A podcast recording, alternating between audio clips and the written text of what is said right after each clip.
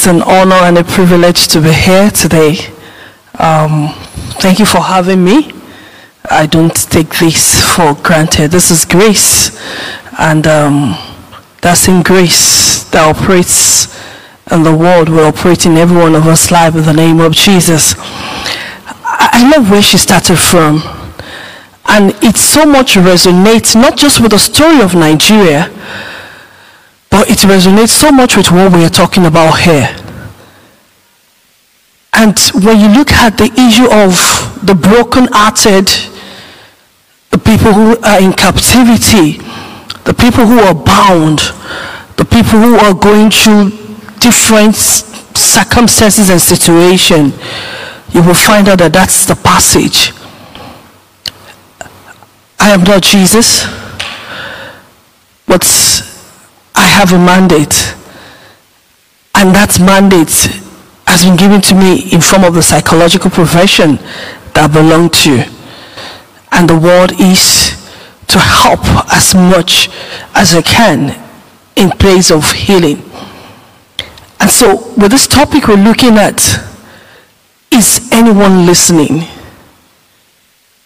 You know, when she sent that to me, and I said, This is beautiful. Because we even need to listen to ourselves. It's not just about giving help and support and succor to very many people out there. It's also about do I listen to me? Do I understand what's going on with me? Do I understand my feelings? Do I understand my emotions? Am I aware of the things that's going on around me? Is anyone listening? Feel our emotions calling out and shouting and screaming and saying, Are you listening to me? I feel our emotions shouting and calling attention and saying, Excuse me, I'm not feeling okay. But most times, what we do is we push it down and then we'll get on again and move on and tell ourselves, It's okay to continue. Yes, it's okay.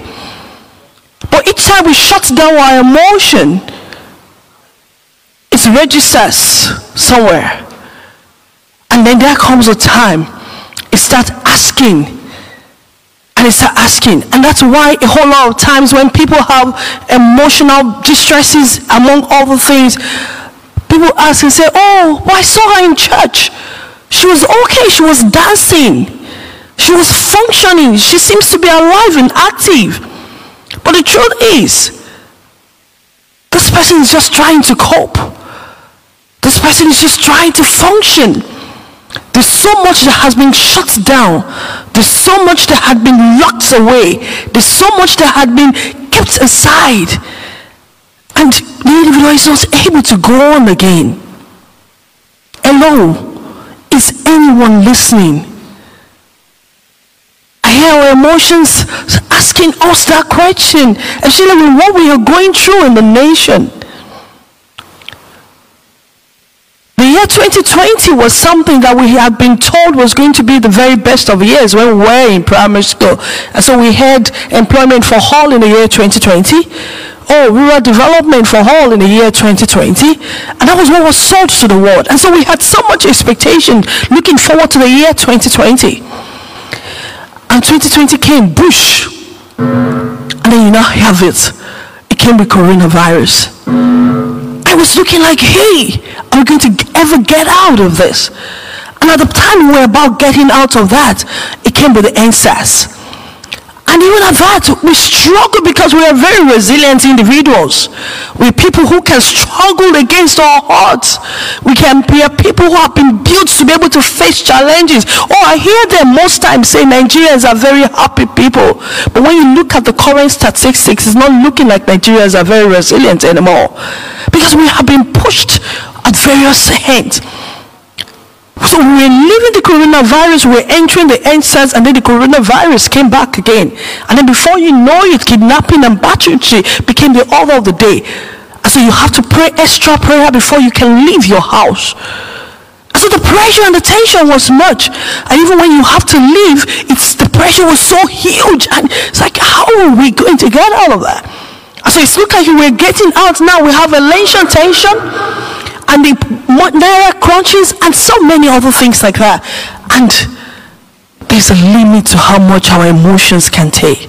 So I hear our emotions saying again, hello, is anyone listening? Now I said, it's not just about you listening to other people. It's also about we listening to ourselves, becoming more emotionally aware of what's going on. Every thought cumulates into a feeling. Every thought. The fact that I think that things are not going on cumulates into a feeling for me as an individual. And then it leads up to a behavior. And so sometimes when you see somebody get very angry, excuse me, it's not the anger that is the problem. What we should be tracing it back to is what is the thought. A lot of times we start treating the behavior, but we forget that there is a thought before the behavior. And so when this individual feels, I have been pushed and bashed, I have been pressed down, in so many ways. That's the thought. And so the feeling is, I am not just good enough. Life is not worth living. I have struggled and yet it's not living. And so the individual becomes sad. The individual becomes withdrawn. They are not able to function. We start looking for how to treat the withdrawer. We start looking for how to treat the not functioning. But no, that's not it. What requires help is a thought where it starts from. And that's why we're talking about this. Is anyone listening? Because if we do not hear our thoughts, then we cannot most definitely help ourselves in dealing with the behavior. Self awareness is key in all that we will be talking about today because we need to be able to understand who are we. And now when i talk about who i am i am not most likely talking about my name. No i am not talking about my gender. I am not as a matter of fact talking about my profession. I am talking about what makes me unique what are the traits? What are the qualities? What are my strengths? What are my weaknesses? What's everything that I have on the inside of me that makes me complete? See, the moment an individual feels there is a deficit in all of this, the moment an individual is not self-aware to the level that they should, then it affects functioning. So it affects their emotional responses it also brings on a whole lot of emotional triggers and that's why somebody feels they are not up to. And then they see somebody walk by and for them this individual represents the mental sets that they have in their brain of who they should be and they struggle to be that person. And so most times in their struggling they hurt themselves because they are not wired to be this other person they are not wired to function the way this other person is functioning. They have not gotten to the place of acceptance, which is what makes us unique and distinct in our own way. And our people are struggling to be today, but they are not. And we're saying, hello, is anyone listening? Because we must be able to hear what is being said. Otherwise, we cannot provide the help that we should provide as individuals, as a body of Christ, as a community of faith in helping people. I want to appreciate this church also for talking about this because it's not a conversation that so many churches want to talk about. We don't want to talk about the issue of emotional wellness and mental health. No, because for us in this part of the world, mental connotes something negative. But no, mental simply means the functioning of the individual in terms of the brain capacity what helps you to execute the executive functioning of who you are. Take judgment, decision, problem solving, and all that you have. It's the brain. That's the mental box. And that's why it's called mental. Because it's abstract. It's not something that you can see and hold. Thinking cannot be held. Problem solving cannot be held. It's like an insight that comes, and then you're able to reason it. Oh, yes, I've gotten the solution. This is it. And then you're able to move it on. And that's why it's called mental. But then again, when an individual is able to function and an individual is able to maximize the best of their health, we talk about mental health. Now, according to WHO, mental health is seen as a state of well being in which an individual realizes his or her own ability. Now, I am able to realize this is who I am. I am able to realize my strength. I am able to get into the person that I am. Now, the most important thing is that realization. The moment an individual understands who they are and they get into that, then you are there. Again, it also can cope with the normal stresses of life. The emphasis is on normal can work productively and fruitfully and is also able to make contributions to his or her own community. And that's the WHO definition of mental health. And so when an, an, when an individual is able to do this, it's adjudged that they are mentally okay. They're able to function. Now, these four domains, we'll also go on as we move on in this conversation today to look at the signs, the positive signs that can delineate an individual. But when we are talking about an unhealthy mind, when an individual has an unhealthy mind, they are not able to function. And a whole lot of times, we are not even able to understand as quickly as possible what and how things just goes down rapidly because we are also not listening. But let's look at what emotional wellness is before we now go into the other aspect. Emotional wellness is the ability to successfully handle life stresses and adapt to change and difficult times. Emotional wellness is the ability to successfully, and the word there is successfully. So it means that each time life throws you or throws a challenge at you, you're able to pick up yourself and then you're able to move on again. Each time life gives you an, a lime, you're able to cut it up and make a lemonade out of it.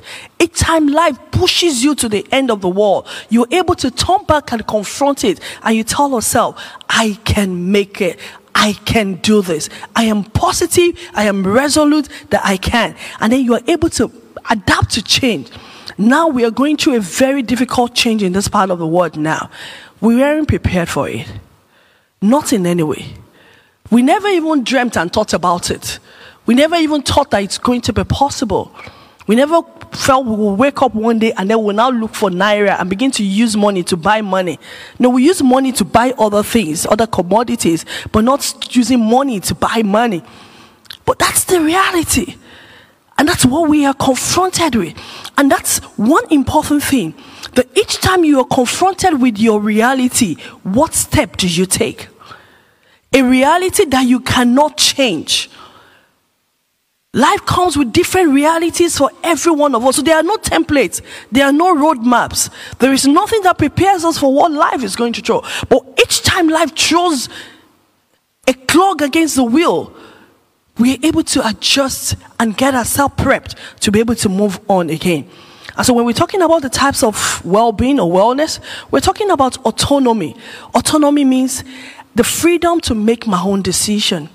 I have the ability to be able to say, this is what I want. Now we have people who have personality issues. One of the difficult personal or, or people who have um, personality issues, we call them the dependent personality. If someone who has a dependent personality is not able to make decision. So each time they're asking, should I wear a red gown? Oh, should I do accounting? Or if somebody says, no, don't do it, you have to do this, then they change again. So each time somebody is asking questions, they are changing and they are changing. I have people like that who uses substance. And so somebody will tell you that you are not good enough, you are not playing football very well. And so the next thing they will do is, what can I do? And tell them, oh, use this. I have a young boy who we are currently managing who uses seven different types of substances. And what's the problem? Each time a friend comes and say, "Oh, you need to be able to use this," it goes ahead and changes. And then he uses the substance. So it started from cigarettes, it went to marijuana, and then tramadol, refinol, colorado, gum, and other things like that. But then it, it's, it's wasted his life. And so people who have dependent personality disorder are not able to stand on their ground. They are not assertive enough. And that's what we have found to be a major problem with people who use the substance. They are not firm enough in their decision, and so they are easily swayed. And so they see themselves changing over and over again. And so what it simply means is this kind of people do not have autonomy. And in quote, their wellness our emotional wellness is being cautioned. The other one is self acceptance. Self acceptance simply means satisfaction and happiness with myself. I love me just being me. Excuse me? The other part of me that seems not to be perfect in quote, which looks like my weakness, I have accepted it as me too. A whole lot of times, what gives people problem is the fact that they accept the good part in quote, and then they want to do away with the negative part, the weakness. So they see the weakness as, oh, something that is not very good. And so they want to run away from it. They want to move towards the positive, which is the strength. But you can't. It's an embodiment of you. Acceptance helps you to be able to take yourself just the way you are. And then if there is a need for change, you now work on making that change. So if this is something that I see as a weakness and it's affecting me, it's not helping me to grow and function just the way I want to, then I can begin to work on it and then change it to suit the me that I have gotten to accept. But when you don't accept yourself, then there is a problem. And so people who have low self-esteem, a whole lot of time have difficulties with this. And so you'll find out that they, they are either cutting themselves because they feel pressured on the inside, which we call self mutilation, or they are also into substance as a way of gaining confidence to be able to feel themselves and get on with their life. For some of them, they have going into fashion, promiscuity, and so many other things. Remember where we started from? We said the thought leads to the feeling and then leads to the behavior. And so if we are going to help anyone or listen to anyone, we must understand the thought that is there before we can help them with the behavior. A lot of time what we talk about in church, everywhere, is the behavior, but we need to be able to look at the thought. And that's what we need to be able to listen to or take away from this conversation tonight. Another one is mastery, the ability to manage everyday situation. Life may not always go as planned. And so sometimes life puts a whole lot of pressure on us, stress us that we are sometimes not even equipped to handle situations that we, we, we, we don't. On my way here, I was talking with a young woman who had just given birth, and um, she was sharing her experience. She was going through very difficult period now, and the conversation is she's not prepared for all of this. She's a first-time mom, and she has to wake up, breastfeed, do so many other things. She's not able to do her fit farm again, and so many other things. So, so many changes. The moment an individual is not able to take on life, the life would show you. Mastery is about having the required coping skills that helps you to be able to function adequately. The required coping skills that helps us to be able to surmount each stage of our lives. There are coping skills that we need to be able to function and deal with difficulties. A whole lot of times when things happen, the first thing is we throw our hands up and tell ourselves, oh, it's finished. But it's not finished. The reality is there. Staring us in the face and is asking us, what would you do about me? And a lot of times we are not able to do anything because we are not equipped to do anything. A whole lot of times it throws us, throws us off the wheel, and then we are not balanced again. And that's why sometimes you feel people come down with depression and a whole lot of other illnesses because they are not gained to just handle life. Mastery, it's about giving life what it requires. And you know one thing I tell people in the household of faith is that we have the ability to be able to confront life because we have the scriptures. There is nothing that ever happens that we do not have the word for it, only except we do not know it. For every situation, for every challenge, there is a word of God that is required to state and to help us pull through. I remember my first four years of marriage, there was no baby. Year one, no baby did not come. Year two, baby did not come. Year three, baby, no show. It was in the third year God spoke and said He was giving us a son, and um, He told us His name. First year of uh, the first month of year three, nothing happened. Second month of year three, nothing happened. I went back to my husband. Did we hear God? The guy said, We heard God. Ah, okay. I said, Because it's not happened. But one thing that my husband said, and we held on to is God cannot lie. Men may lie. People may make promises and they fail. But God cannot lie. The scripture cannot be broken. Said, Once God has spoken, twice have we heard. The power belongs to God. And we ran with that word. And in the fourth year, it happened like he said. But a lot of people, most times, are not equipped to handle life's challenges. And that's what throws them off the balance. Again, it's about positive relationship. I had the opportunity of sometimes traveling to the village to stay with my grandma during the long holiday. It's usually very beautiful. We will shout and scream, no internet. As a matter of fact, few times we had light. But we will shout, we will scream, we would do a whole lot of things. We would even go to the stream. By the time we get back home, there was nothing in the bucket again because we will have poured it out. But it was fun for us. It was an outlet to just be ourselves to bond with our cousins and so many other people that was there in the house. Family relationships, social relationship, relationship, positive relationships are things that endears us to full functioning because you know you are not alone. One thing that research has told us is that loneliness is one of the major causes of mental illness. Now, loneliness is not because I am staying alone. No. It's because I see myself. It's a state of the mind. It's an emotional thing. I see myself as being alone. I see myself as not having any connection with anyone. And that's one of the things we will be looking at as we wrap up today later is to begin to look at how to build connections, positive connections that helps us to be able to function and do well in life. And the last one under the emotional wellness is a sense of purpose and meaning. Now the question we would ask is, how many people have discovered their purpose? How many people have discovered their meaning to life? Why am I here?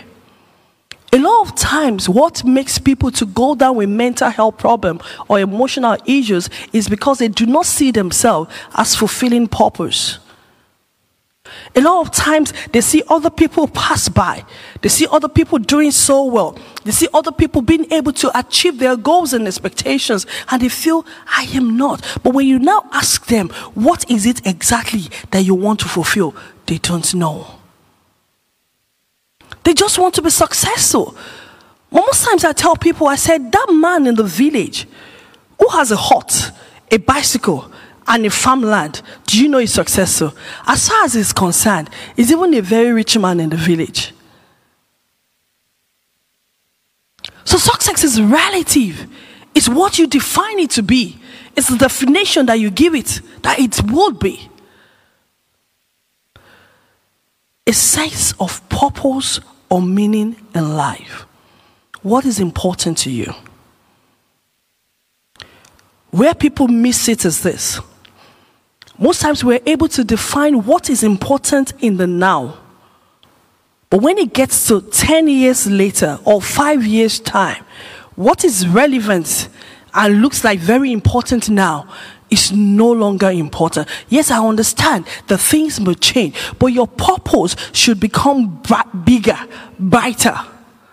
What changes are your goals? So if a whole lot of times people are not able to understand their purpose, they're not able to get into it. Now, one other challenge with this is this that sometimes people understand their purpose and they are trying to work towards it. So, in their head, they have what we call the ideal self. They have already built up a structure of what is it they want. So, they've told themselves by age 30, I would have this. I have a young lady who, for me, she's doing very well.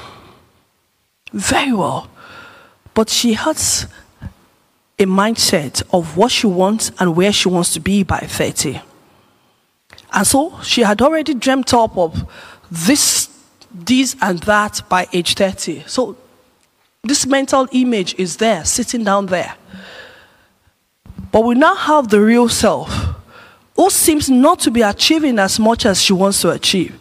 Now, the gap between the real and the ideal self is wide for her. And so every effort that she makes towards getting close to the ideal self is pushed back by economic reforms, is pushed back by coronavirus, is pushed back by the money crunch, is pushed back. She's become frustrated. So last week when we were talking, she told me, I said, Dr. Kemi, I'm going to kill myself. I said, why? I said, I'm not fulfilling my purpose. But killing yourself is not going to help you to fulfill your purpose.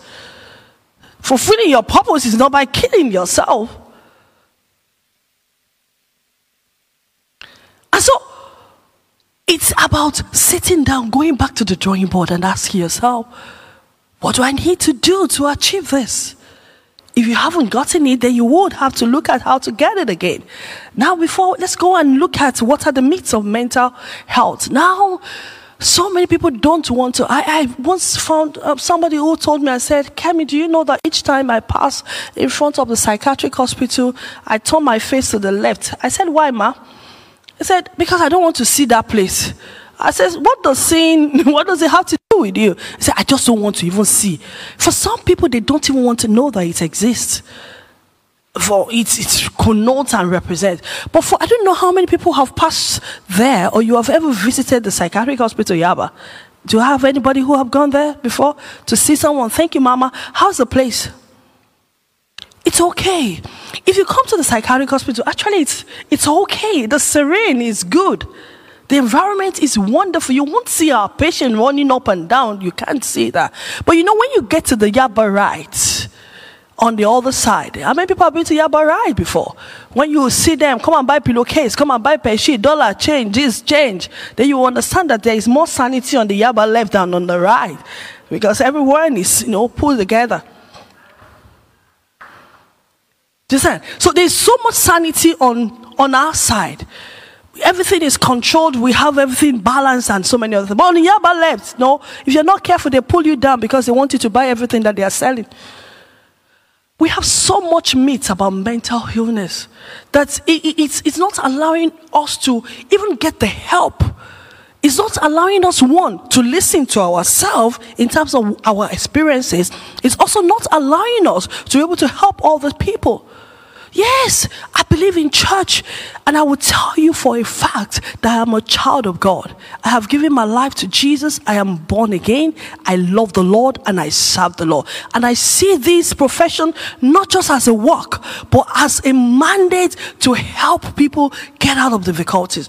But it's also time we begin to tell ourselves that it's not everything that is spiritual. Sometimes, sometimes, unknowingly, we walk into situations that are not God ordained. I have a young sister. Now, this is my sister who just clocked 40 last year. Now, she feels her expectations are not being met. As a matter of fact, she feels life is passing her by and she's not able to achieve the things that she wants. Now, this same sister of mine, somebody, I posted a cloth that she made on my social media page, and somebody saw it and said, Oh, is Sharon Holt your sister? I said, Yes, she's my sister, my younger sister. I brought her my phone. I said, See her, this is, see the family picture. Ah, the guy now said, Mama, you don't need to walk again. I said, Why? I said, Ah, if she's your sister, that means you are a very big woman. Ah, I say, is her money my money? we are living different purposes. Her money is not my money. But in the eyes of the person that is looking at her, she's a very big woman who had been able to achieve. Now, from her own part, she's seeing herself as small. Don't forget, mental health issues stems from our perception, what we see. As, as small as stress looks, if you perceive it as big, then it's big. Somebody may go around this building and is singing and shouting and is cleaning. And when you say, Well done, I hope you're not tired, they say, Tired. I'm not tired though, I'm still alive. And they're still able to go around two, three times. But somebody will go around half. They will sit down and say, I'm very tired. I have worked today, it's so much. Stress is a function of perception. Life is also a function of our perception and interpretation. What meaning do you give to your experiences? The meaning we give to experiences determines how it affects us. And these are things that we need to be able to watch out for. The first myth here says a mental health condition is a sign of weakness. No. It's not because they are not strong. No. It doesn't mean this individual is not resilient. No. It doesn't mean that they are not struggling, they're not pushing. No. It simply means they have exhausted every strength, every coping ability that they have. It means they have tried and they're not able to push on again. But it doesn't mean that they are weak. Mental problems are permanent, no. Now, there is a school of thought that says that when an individual has mental illness, they would have to be on medication for a long period of time. Yes, we know that, but it's not like a life sentence. After all, people who have hypertension, who have diabetes, also have to use medications to be able to control their blood pressure or also control their sugar level. And so the hormone and the neurotransmitters that are affected also in the brain, may need control, and that's why they are on medication. We have some that goes away after a long while, but then they are able to manage it. Each individual has different experience.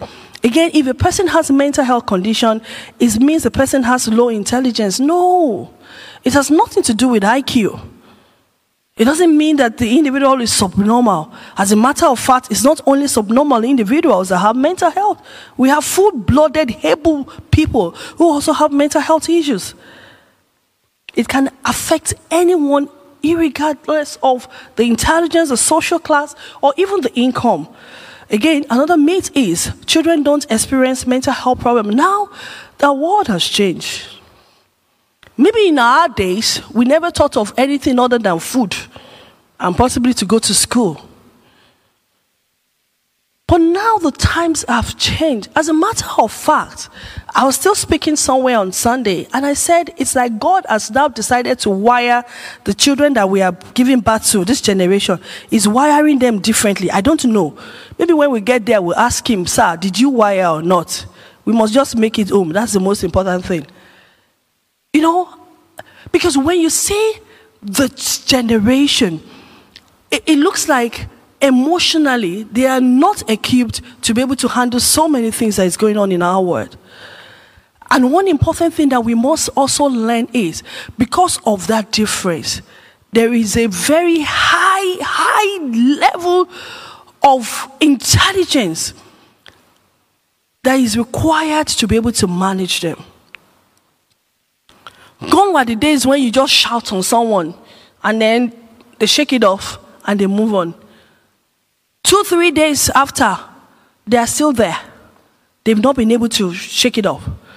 Now we have more children present with emotional issues than before.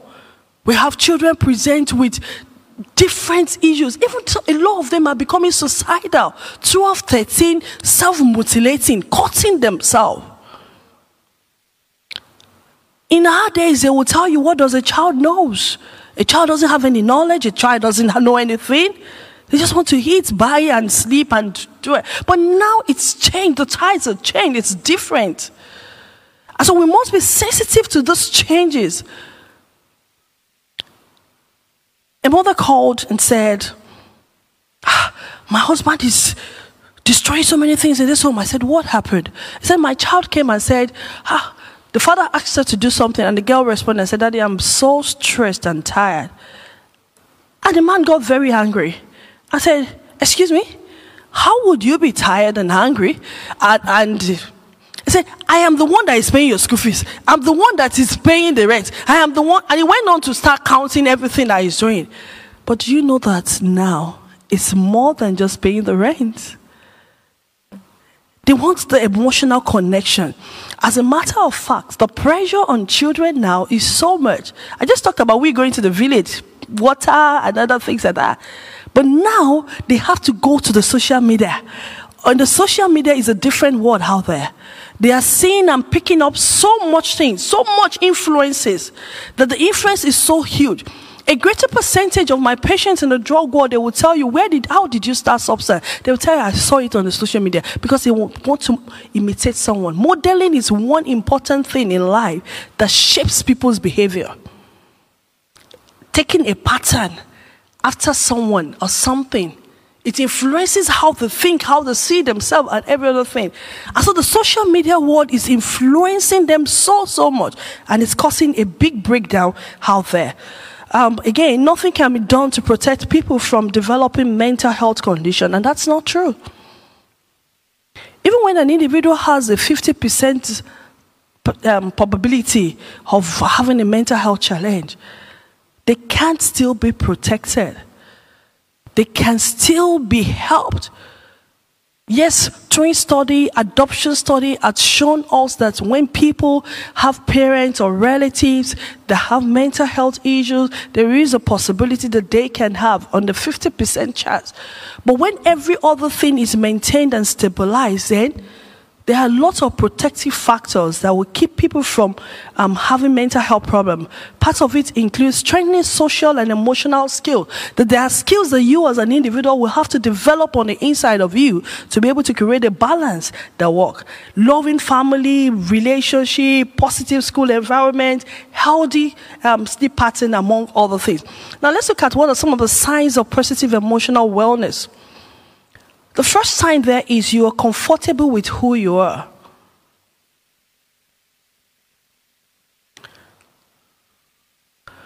I remember the year, my teenage year was rough. Why? I was sexually molested. And because of that, I hated myself. I'm not talking about dislike, oh. I'm talking about real hate.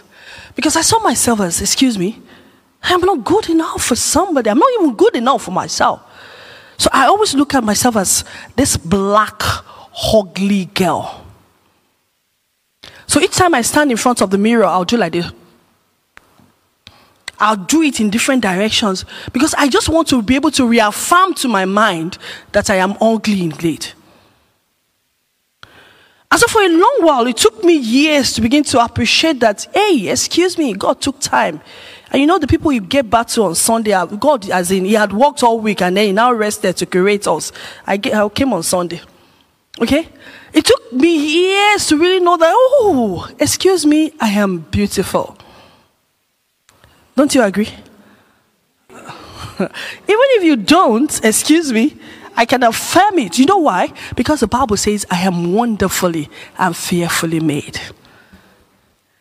I have that affirmation first from my Maker before any other person. One day in school, in the rest of Nigeria, a man saw me. I said, Ne. Maybe the man thought I even understand Igbo. He said, Ne. Ha! He went on and on, no, oh, in Igbo. After he left, I now said, I asked my friend, I said, What is the man saying? He said, The man said, Don't bleach your skin, oh. That's, ah, I love your black. Ah. I said, Me myself, I love it before he loved it. Because I, I have accepted that I am black and beautiful. It's, it's important that we are comfortable with who you are. Again, a lot of people don't see a lot of values in themselves, and that's what creates problems for them. It's not just about, in terms of complexion, in terms of even the body size. Excuse me, we cannot all be Agbani. Some of us have tried. Oh, even if I blow in here and drink water, I will still add one kg.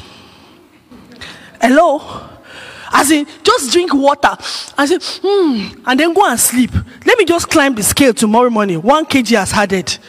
Some of us are really struggling with it. Some people will now eat and eat and eat, and yet it will not show. It is grace. Accept yourself the way you are. I'm not saying don't work on making adjustments or anything. No. But being comfortable with yourself means you appreciate your strength, you appreciate your weaknesses. Some people look at other people and say, Oh, that sister that led the praise and worship, God bless you. Oh God. As soon as I was coming up, I was like, Hey, this is, I thought this one was a CD that was playing. When I got in, I was like, Eh, it's life. This is powerful. But somebody will now come in and say, Oh, I want to be able to sing like her. If I'm not able to sing, then there's a problem with me. There's no problem with you. We are not gifted the same way. Every one of us carry different, and that's why Apostle Paul was able to talk about it. He said, For whatever measure of grace that has been given to you, use it. Everyone carries different things. Don't look at yourself and tell yourself that you're beneath. No, you're not. Because each time you tell yourself, I am beneath, I am not on top, each time you tell yourself, I cannot make it, I'm not as relevant, then your mind accepts it that way. And that's one thing about the mind. Whatever information you feed the mind is what it gives back to you. Whatever image you paint on the mind, that's what it gives back to you. And that's why sometimes when people wants to shake and tell themselves, oh, I am not, they are not able to because over the years they have fed the mind with information that is not true. So your mind will always accept what you tell it.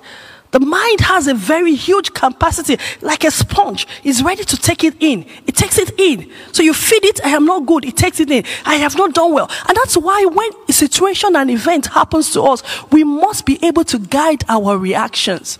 Oh, something happened that is negative. I will say, oh, life is no good again. No, life is good. This is just a time phase. Because what you have told the mind is already registered there. The next time something happens again that is negative, you now come again and say, This is it. Your mind hearts it up. There's a way the mind calculates it together, stores it together, and give it back to you. And that's why what makes it difficult. Somebody will say, Oh no, but I'm not thinking negative. I saw a young lady on, on Monday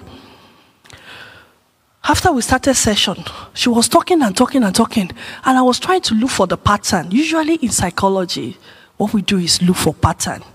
The moment you're able to get the pattern, you'll be able to help the individual. And so I was looking for the pattern in her story, and we went round and round and round, and eventually we got the pattern. Now, our first sister died in 2007. Our mom died in 2013.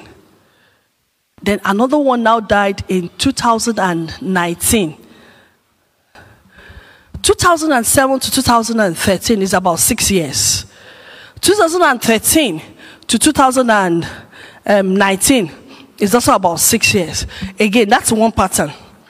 Again, all the people that have died, they are also females.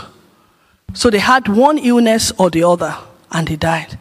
Now, for my patients, who is next? Because it's only two females that are remaining. Do you see how the mind works? It's only two females that are remaining. Now I understand because I'm a child of God. There are the spiritual controls the physical, and there are so many things that operate that we must be mindful of. But when we were looking at it, it wasn't actually 60 years. It was just our mind that did the calculation wrongly and then was able to affirm it. Again, they died of different things, not the same thing. So initially when she spoke, she said, Oh, they died of hypertension. I said, Okay. So the first one that died, that one died of HIV with her husband. Her mom died of hypertension. Then the last one also died of hypertension because she was mismanaged. Now, her mom was old before she died, the other one wasn't. What the mind needs to be able to break is just destruct the pattern.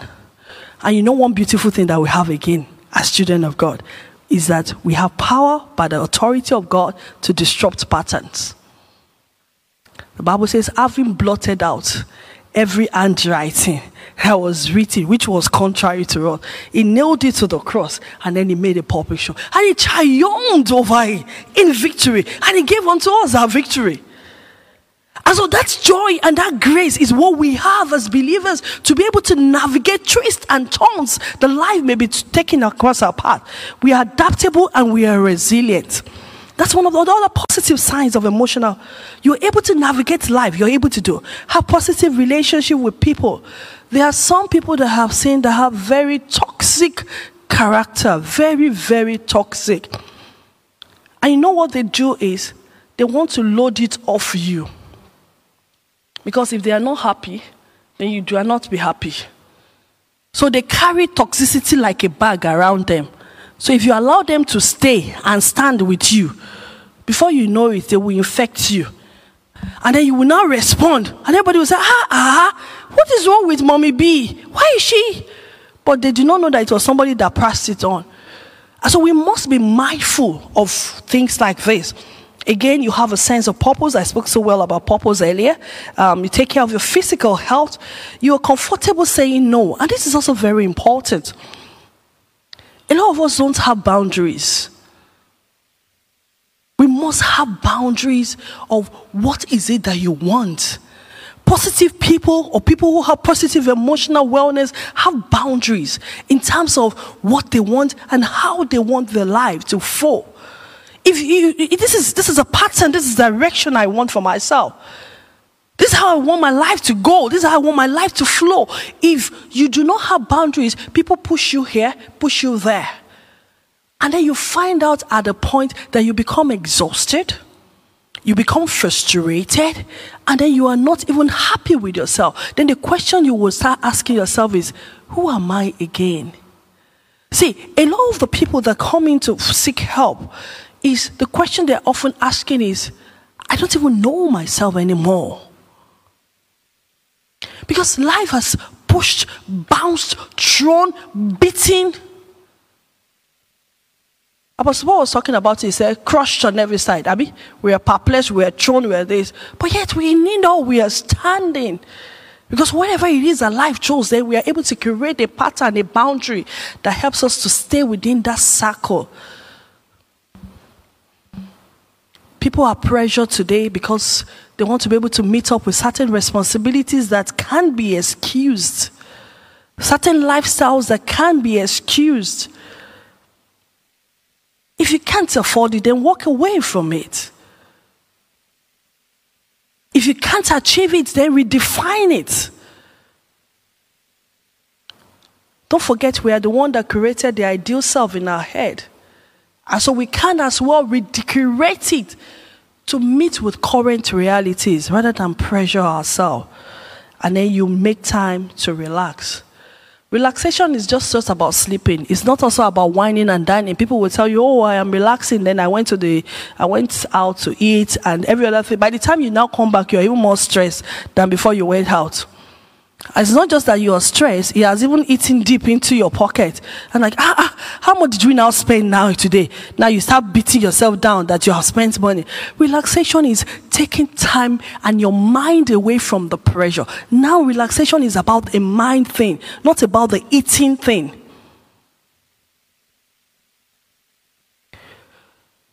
Giving yourself a break, not just physically, but also mentally. A lot of times, some people sleep, but in their sleep, they continue with the day's activity. So they see themselves in the office doing the, all the work. By the time they wake up, and then Oga says, You have not submitted, he said, Ha? Have not? I thought I gave it to you. Because all that they did in their sleep was that thing. So when they are going to bed, their mind is not shut down at all. So by the time they wake up, they wake up more tired than they went to bed. And then sometimes you now see people going to the hospital and say, I'm feeling sick. You are not sick. It's because your mind is not rested. And the moment the mind is not rested, the individual cannot rest. What needs to shut down first is our mind. And that's the only time when you can now go to bed and then achieve sleep a restful sleep. But when you're going to bed and you are thinking about, okay, so tomorrow I wake up and then I have that meeting and that meeting and that meeting, it's just by grace that sleep comes. So in that in your mind, you have started the first day's job. So rest is about you shutting down your mind. And you have to do that intentionally.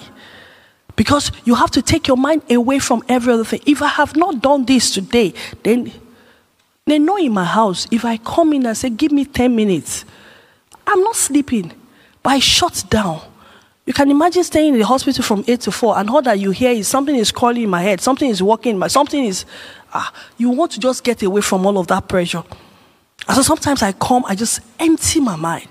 And what I do in emptying my mind is just very simple. I take myself to the Garden of Eden. How many of us have been there before? Ah, you have not been there. You have not gone anywhere. Excuse me. When we were small, they will show us pictorial description of the Garden of Eden. Very beautiful place. The grasses are green. The trees are full. The, know, butterflies everywhere, and there's this beautiful river in the midst, so blue and classy that all that I do most times in my mind is I wiggle my leg on the inside, and I'm there, just not thinking of any other thing other than to just enjoy the calmness and the peace in that place. So when you want to empty your mind, all that you are permitted to think about is take yourself to a very serene place in your mind.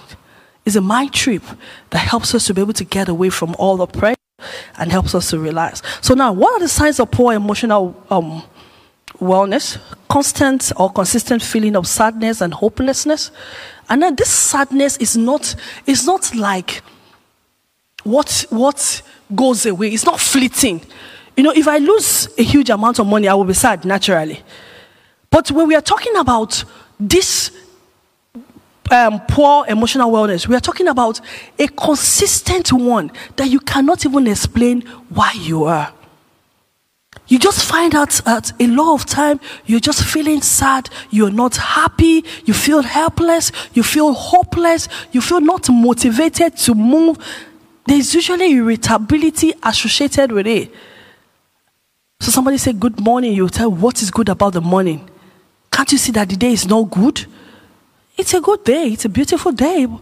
But for this individual, they just don't want to be spoken to. They don't want to because a whole lot is going on in their mind. And sometimes, too, for them, they have this tear or weeping spell.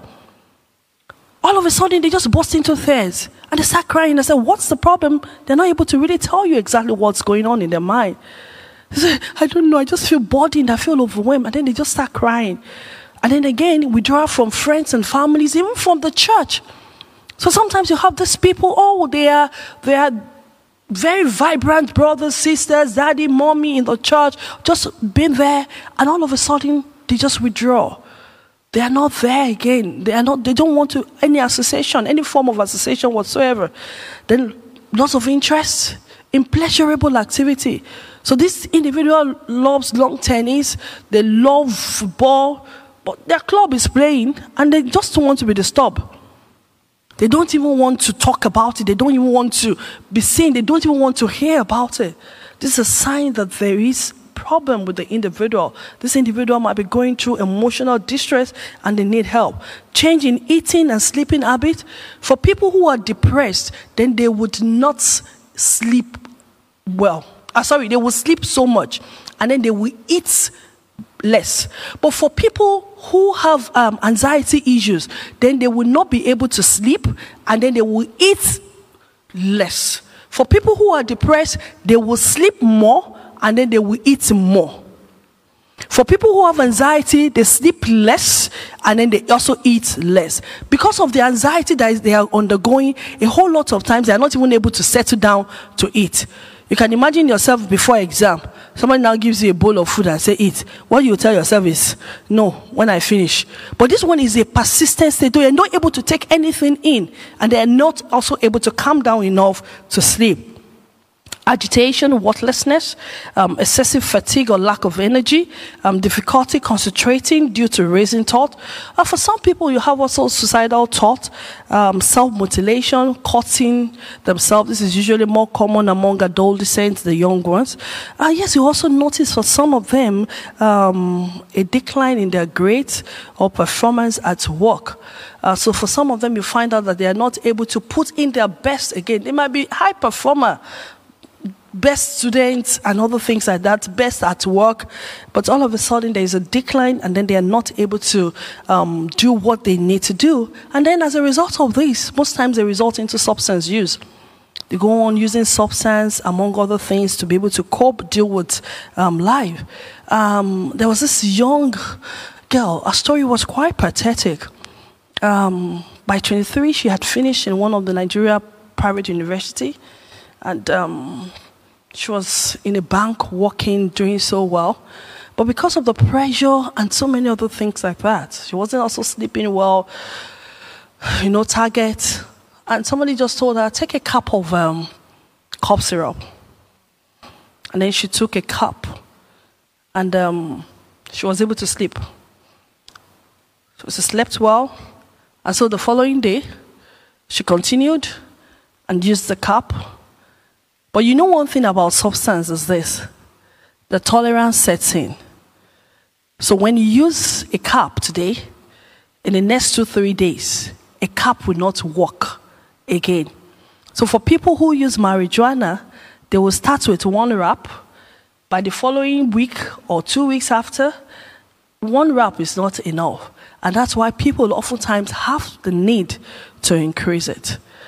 And so for her, a cup wasn't doing, and then she resulted into half a bottle. And before you know it, it was a full bottle. And then again, two bottle, three bottle. And substance has a very bad habit. Now, let me call it a habit for substance. Because what it does is, it takes the functioning part of you and replaces it with nothing. And that's why sometimes, even when the sufferer wants to get out, they are not able to get out because there is really nothing there again. Also, all that you are feeling it's like a void. You have to keep feeling it. You have to just keep emptying the substance there to feel alive, to get on with yourself. And that also creates more problem for them. So sometimes you have people who are brought in for addiction issues, now also having depression, anxiety, and some other things um, like that. Again, you have neglect of hygiene or personal appearance. So this person is this charming, loving, looking individual who needs to or who likes to dress up clean. But all of a sudden they are just not there.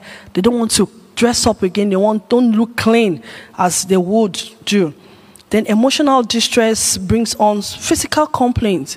And so most times, a whole lot of people present at the um, the general hospital. Now, when I talk about general hospital, I mean the non-psychiatric hospital presenting with aches, pain, and other things like that. And so they run a lot of tests, and nothing is found.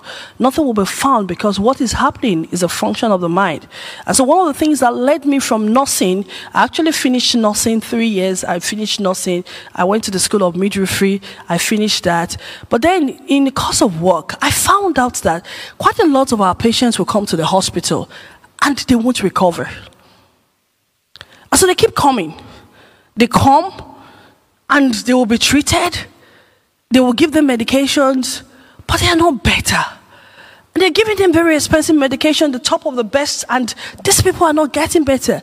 So it, it got me searching and I asked myself, what else is there? And I found out that when an individual is sick in the mind, there's no amount of paracetamol or any other thing that you can give them that can help them. And that was what led to my voyage in psychology.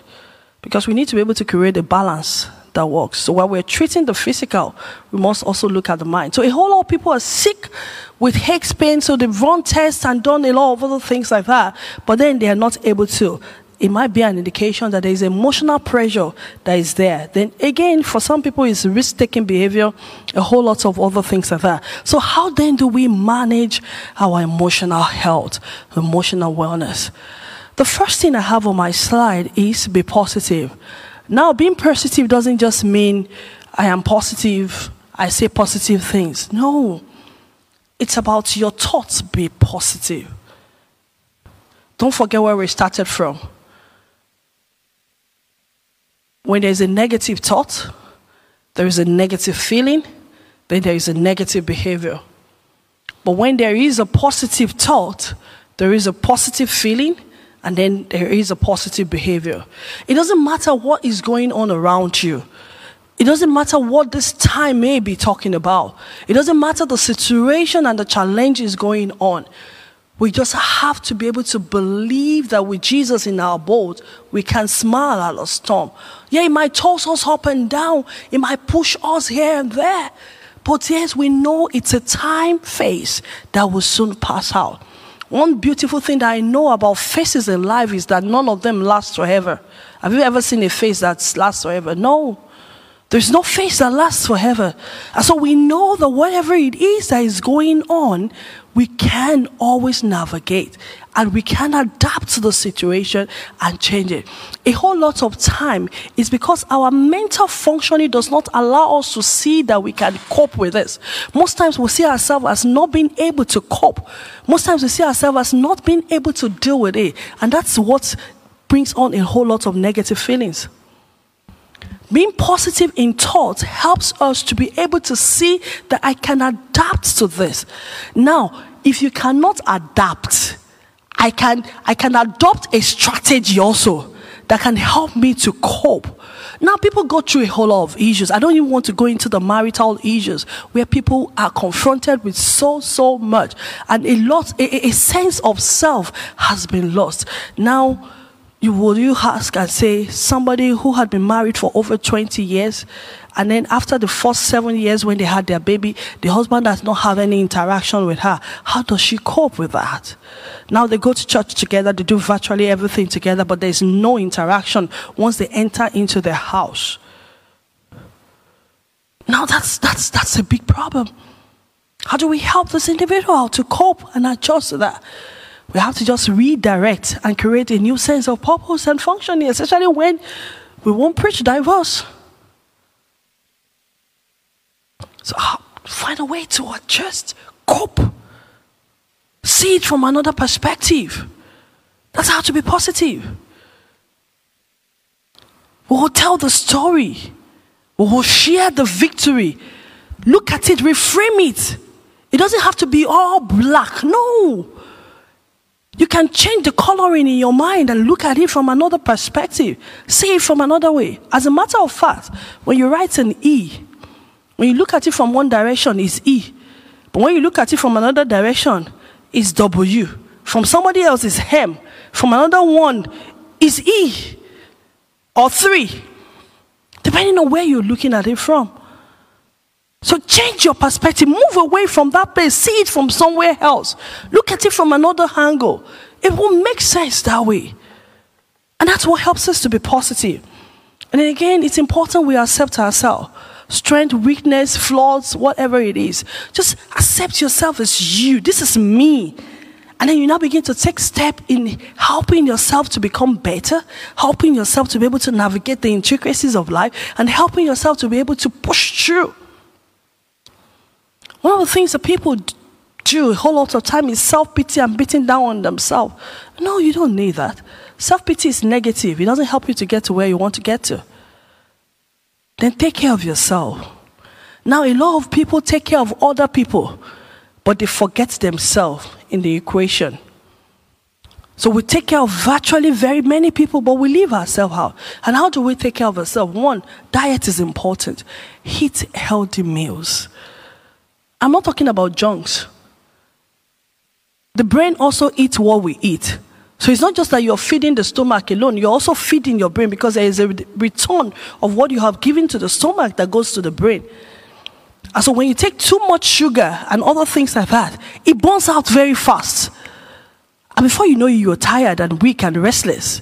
And then you ask yourself, oh, but I've eaten, I'm not, but you're not giving the brain what it needs. So take balanced meal. Proteinous diets are very good. Vegetables, fruits, water, very, very good. And then you're able to create that balance. Another important thing in taking care of yourself is sleep. The standard average hour of sleep for an adult is seven to nine hours. Uh huh. Somebody said, oh. Uh, uh. Somebody said, oh. But that's, that's the average. Average standard hour is seven to nine hours. Now, if you will not achieve it, it's not going to be on a daily basis. That like every day you are not achieving it. And even when you have weekends to rest, now Owambes and other things like that will not even allow us to rest. So before you now know it, it creates a problem. My time is up. Okay. We just want to take some questions, if you don't mind. No problem. Sir? Yes. Yes. Just, just no, let me just round up round this. Up, this is the last slide, basically. Yes. Okay. So be mindful. Be mindful of your thoughts. I love giving this description. If you knock on somebody's door, okay? Kokoko, you will have to wait for a response. If they say come in, you will come in. Or the first question naturally is going to be, Who is there? And you say, Oh, it's me. They don't want you in, they won't open the door. And that's the same thing we can do to our minds, too. We are the gatekeepers of our mind. Maybe that's why the Bible says, Guide your heart with all diligence. A whole lot of us allow a whole lot of things into our mind. By the time they sit down there and sleep and rest, we now want to get them out. No, they tell you they are permanent residences in that heart. You cannot dislodge them again. So be mindful of the things that you take into your mind. Otherwise, you'll not be able to function. Establish boundaries. What do I want? The people I want around me, the things I want around me, where do I want to go, and other things like that. Relieve stress. Don't forget that stress is a function of your perception. But again, we have the ways of dealing with stress, how you see it, the meaning you give to it, you know, how you're able to handle, manage it. We can adapt, adjust ourselves, and find way of coping. Social connection is very important. Now, this is where we're going to wrap up. Get help. Is anyone listening? We need to begin to listen to one another. Now, it's important that we use what we call active listening. You know, when I greet you and I say good morning, it's different from when I say good morning. Is there a difference? The tone of voice is different. But most times we are not able to pick it up. What we just say is, How are you? And then you are past. You do not even wait for the response. If they now say something up, we say, did, hey, but I was getting that this morning. know. But did you hear a tone of voice? Did you see the body language? And that's where we need to be able to come in and listen. Hello, is anyone listening? Are you listening to the body language? Are you listening to the tone of voice? Are you picking up on all of those things? Because we need to be able to help one another. Now, we are not helping one another, or we're not hearing or listening because we want to make jest of anybody. No, it's because we want to be able to help. Help people to be able to surmount their let people be able to free feel and talk about all of those things. Oh, I feel this way. They're able to share their burdens. They're able to share their concerns. They're able to share their weak moment. And they know that we have brethren who are able to help them up. Carry them, even if they need to be carried, and be able to push through. Thank you so much for having me.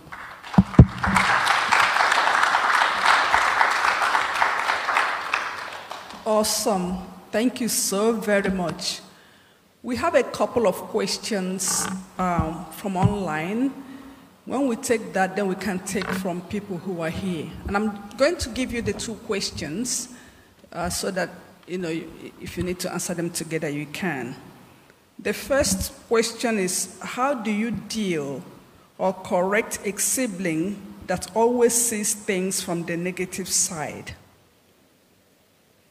Question two where is the place of faith versus living in self denial in the life of a believer? How does the interplay of these two affect mental condition? So, the first one is how to deal with somebody who sees things negatively. How do you help them? And two is the uh, place of faith versus self denial in handling this? Thank you. Thank you um, for those questions. The first one is um, a sibling who is um, very pessimistic, always saying things on the negative, um, you would have to really work with that individual to help them see that there is the cup is not just half empty, the cup is half full. And so efforts can be made to make the cup full.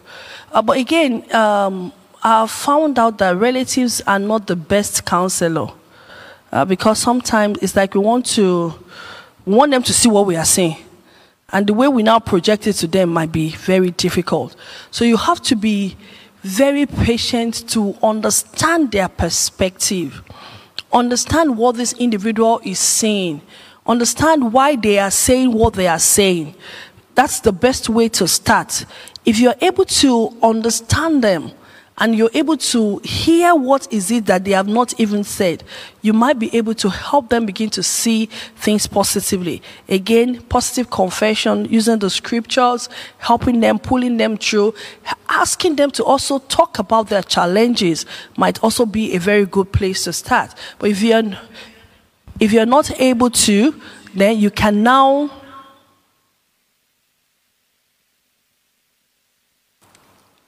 If you're not able to,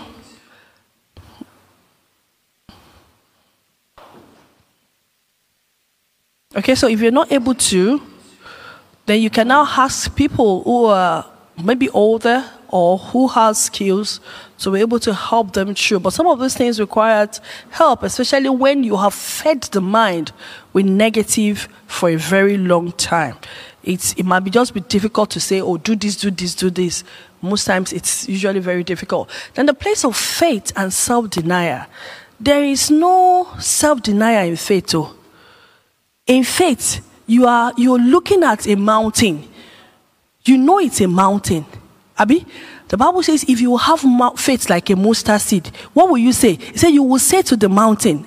It did not say you will say to the valley, move. He said you will say to the mountain, move, and the mountain will be removed. Faith is you understand this thing needs the divine intervention. And you are calling the hand that is greater and bigger than yours to step in into the situation and make a change because you have absolute trust in that being God that He can do it. Self denial is you are telling yourself that the situation does not exist. The situation is there. So there is a conflict you will have to choose which one do you want to believe. Am I going to apply the faith principle that sees God as supreme and intervening because he has power to do all things because we know that there is nothing impossible with God? Or I want to hide because self denial means I am saying that this problem does not exist, it's not there. So you would have to choose which one you really want to.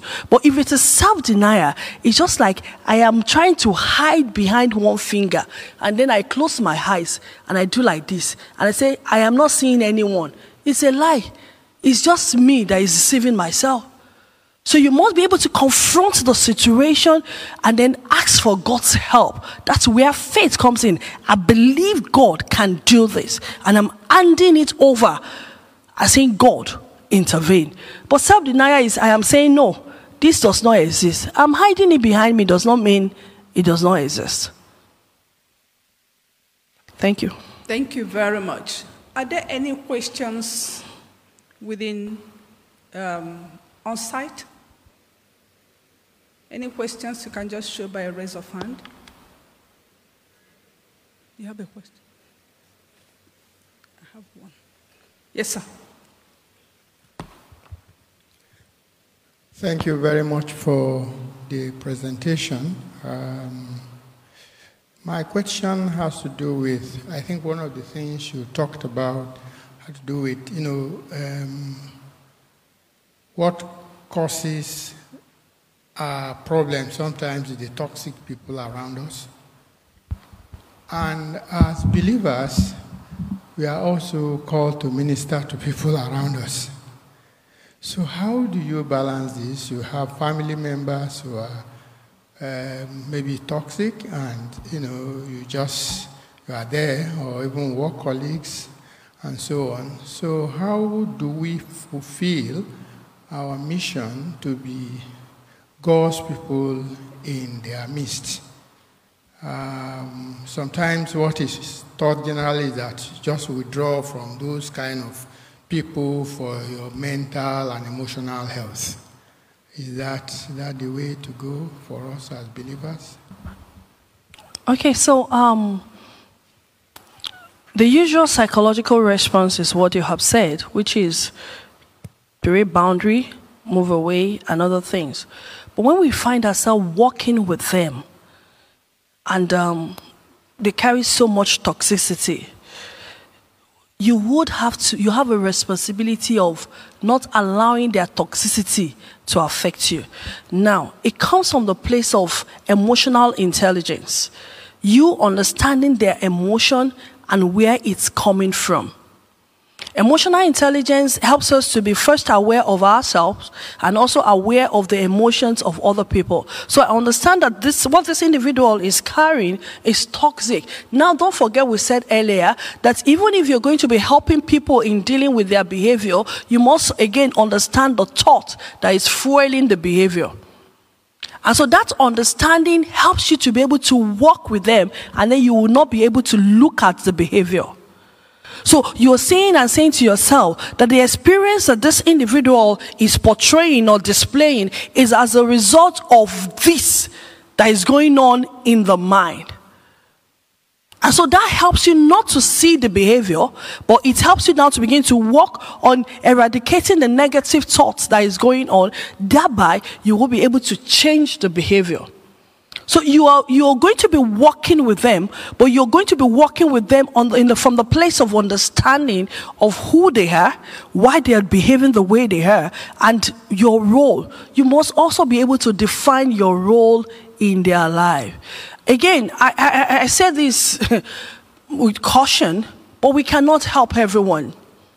We cannot save everyone. You can only do your bit. And so you must also understand that even in trying to help people do what you have to do, please understand your boundary, understand your limits. So when you find out that you are not able to, then you will be able to hand over to another person who can. And that's why even in the medical field, we have referral pathways. Okay? So you are able to help. Okay, I am not making an headway with this individual. Would you be able to help? Not that you're running away now, but you know, there are, there are people that, there's something we call transference. And transference simply means, oh, you look like my headmaster in those days.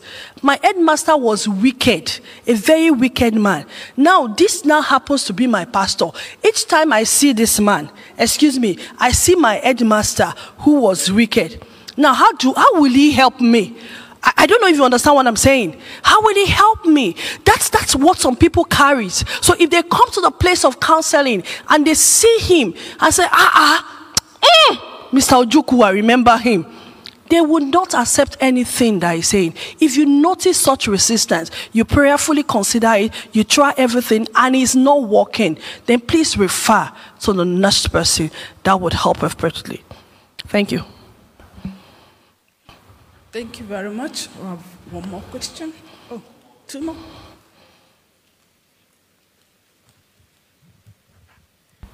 I've heard of uh, quite a number of men of God, means big, uh, may call them successful ministers, who have testified to sinking into such, such serious depression that they had to leave the pulpit for a while.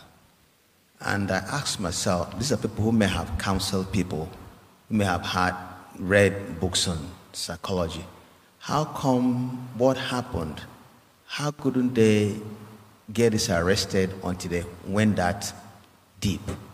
You see that um, for some reason we don't recognize our emotional need until it gets serious. That's my question. All right, thank you, sir. Um, I said something earlier. I said take care of you.